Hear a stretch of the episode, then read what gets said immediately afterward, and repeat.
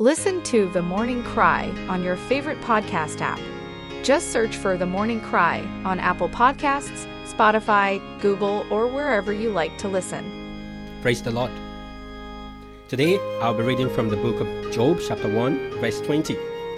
And here the Bible says, Then Job arose and rent his mantle and shaved his head and fell down upon the ground and worshipped and said, Naked came I out of my mother's womb, and naked shall I return thither.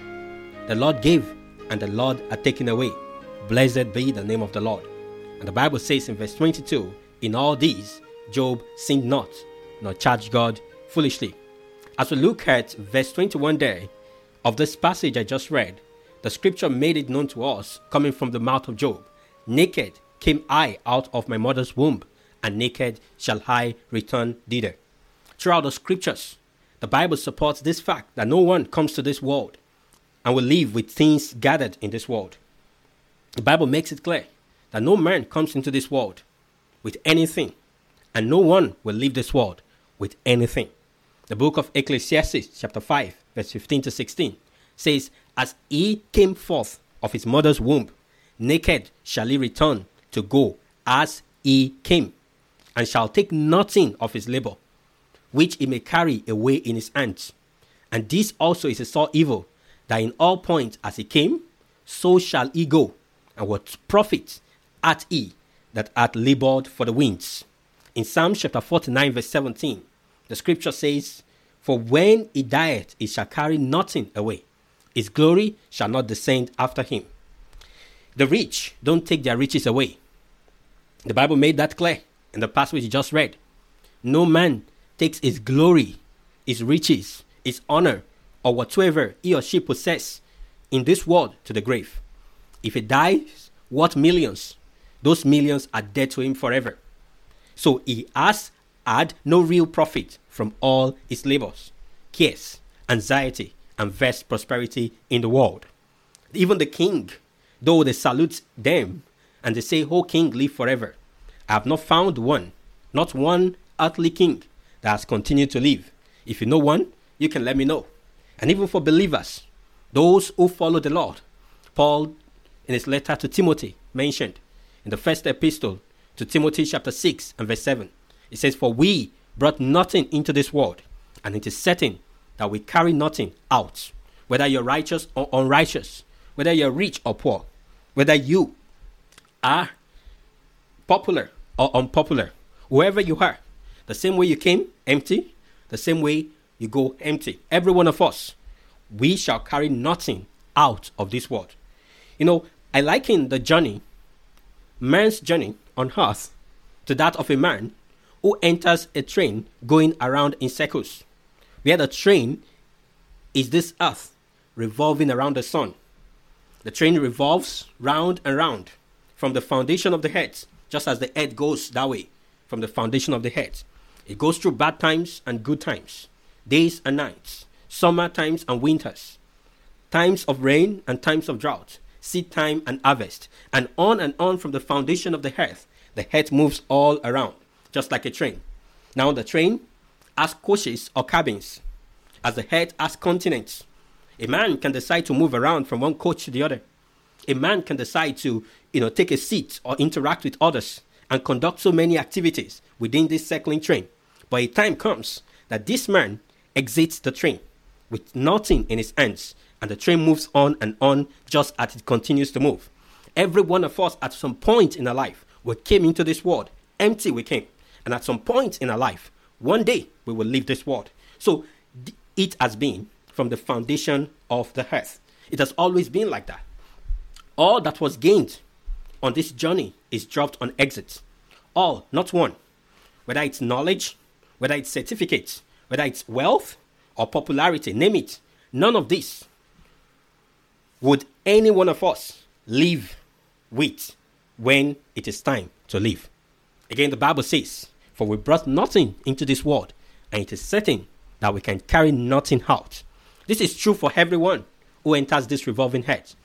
At a time, we come in, and at another time, we exit. And all of us must exit this moving train at one point or the other. The Bible says in Hebrews chapter 9, verse 27, that it is appointed unto men once to die, but after this is the judgment. As the story is told of Alexander the Great, a man who conquered most of the world, the whole of the East and West, just at the age of 32. He was taught by one of the greatest philosophers, Aristotle. We learned that he never lost any battle. He was a strategist by excellence. This man changed the course of history. History tells us that after conquering hundreds of kingdoms, heading back home, he fell terribly ill, and on his deathbed, he called his loyal generals to make three wishes, which he commanded must not fail. Number one, he said the best doctors should carry his coffin to demonstrate that in the face of death, even the best doctors in the world have no power to heal. He also said in the second wish, the wealth he has accumulated, money, gold, precious stones, should be scattered along the procession to the cemetery to demonstrate that material wealth acquired on earth stays on earth. Number three, he said his hands should be let loose, hanging outside the coffin for all to see, so that the world knows that the person whom won the whole world has nothing in his hands while dying. So, men and brethren, as we came, so shall we go. All that we possess in this world, in this world we shall leave them.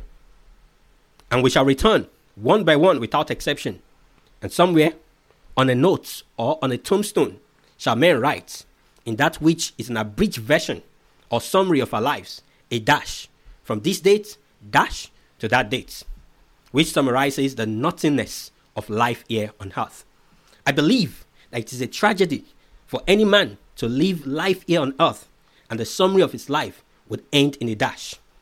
It is almost that such a person was not even given birth to because over time all the labor of such person would be wiped away and a new generation will come just as the preacher says in ecclesiastes i also believe that it's a tragedy for christians and believers to use their life in christ to pursue the things of this world that perish you know what paul told the corinthian church he said if only in this life we have hope he said we are of all men most miserable so knowing this brethren what manner of men ought we to be how should we approach life here on earth?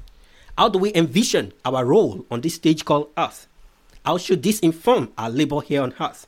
You know, as I wrap up this session, lest anyone say, if that is the case, let us all go and sleep, for we all will die.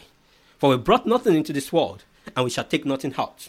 But let me tell you, before you make such a conclusion, that we will still give account of the life we live here on earth. The Bible says in Romans chapter 14, verse 12, so then every one of us shall give account of himself to God.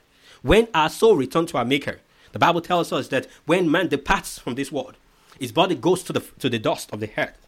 And then the spirit goes back to God that gives it. And so when our soul goes back unto our Maker, we will give account. The question for you and the question for me is what account shall you give? This is a call for everyone to focus on things that have eternal value, to assess our life's labor, and ask yourself the question how much of this am I going to meet on the other side of life?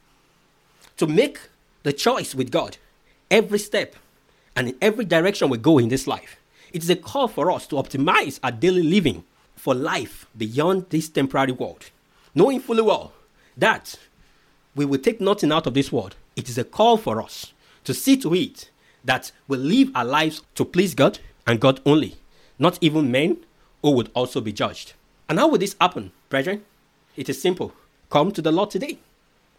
Surrender your life unto Jesus and begin to live the rest of your life for Him. Make Him your Lord and personal Savior. Be washed of your sins, of all wrongdoing, of all life that you have led before now without Christ. And all those things will be passed away, and a new life will begin. This life will be the basis when you get to your Savior. When you get to God and you present yourself unto God. You know, there are many people who call themselves Christians who say they have accepted Christ as their Savior, but not as their Lord. If Christ is Lord, He controls your life. You cannot say you're a Christian and Christ does not order your steps. If Christ is Lord, He controls your life. Is first consideration in your choices, whether the choice of a career, or the choice of where to live, or the choice of whom to marry, or the choice of this any decision you make, it will be the first consideration in every choice. And you will talk with him. You will seek to hear from him. You will cherish him, not half-heartedly, but all wholeheartedly. And his desires will be your desire. His will will be your will. And you will do nothing to grieve him. The question for you also again is that are you grieving God? Do you call yourself a Christian and then you're grieving God and you're still living for self? If He is Lord, you live for Him. And if for any reason you cannot say that Christ is your Lord, maybe you say you have been saved, but you have not made Christ your Lord. He does not control your life. You don't live for His glory. You don't seek Him. You don't desire His will. Today is an opportunity to turn to Christ and make Him your personal Lord and Savior. Let Him guide and control your life. Let Him lead and order your steps in His word.